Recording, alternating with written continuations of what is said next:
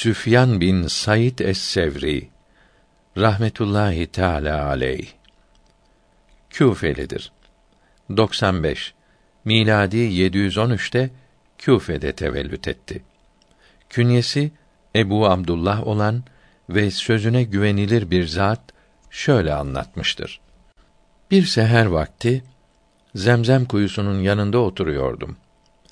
Bir ihtiyar zat geldi. Zemzem kuyusunun kapısından içeri girdi. Yüzünü bir örtüyle örtmüştü. Zemzem kuyusundan bir kova ile zemzem çıkarıp içti. Kalanını da ben içtim.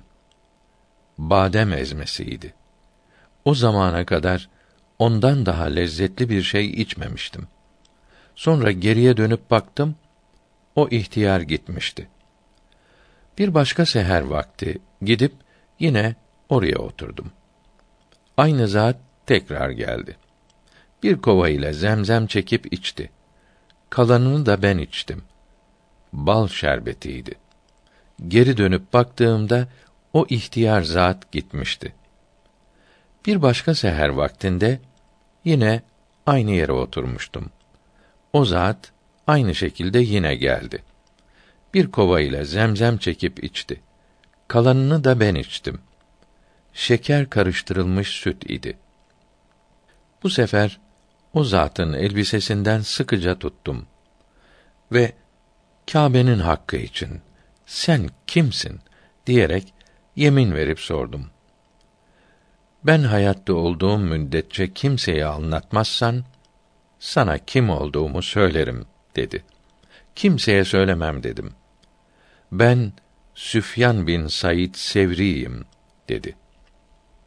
Süfyan bin Said Basra'da bir dostunun evinde vefat etti. O evin sahibi şöyle anlatmıştır. Oğlumun bir bülbülü vardı. Süfyan-ı Sevri rahmetullahi aleyh bu kuşu niçin böyle hapsediyorsunuz? Keşke serbest bıraksanız dedi. Ben bu kuş oğlumundur. O size bağışlasın. Siz de serbest bırakınız dedim.